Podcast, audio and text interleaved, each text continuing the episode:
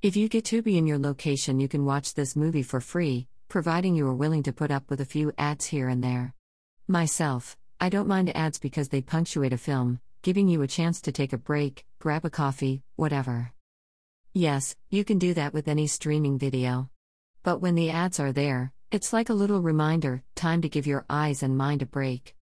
I found a similar thing when studying for school. Especially writing papers. I'd put a tape on, a cassette tape for the younger generation, and after 45 minutes you'd have to flip it. A perfect duration to get stuff done but be reminded to take it easy for a moment. During pandemic times, my guess is a lot of us have to remember that life cannot be lived solely through a screen. This film has some big names and a controversial director. I was actually surprised to see it at Tubi.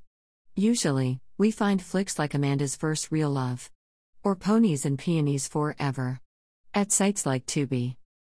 Just kidding. Those are fictional titles. But you get the idea second to third rate flicks. However, every now and then something good is added. And with a little hunting, I think most should find something alright at Tubi, which seems to have improved and expanded since I last checked it out. I was talking about the importance of taking a break. And this Sunday is no exception. So rather than offer a detailed summary or even character reviews, I'll just say that if you saw James Bond, Star Wars Beyond the Original Trilogy, Star Trek Vi, or the spy thriller counterpart, you will see a lot of familiar faces. And they all turn in solid performances, although I felt Ewan McGregor was most convincing. McGregor plays a ghostwriter hired to finish off a former British Prime Minister's memoirs. From the outset, something seems fishy and it only gets worse.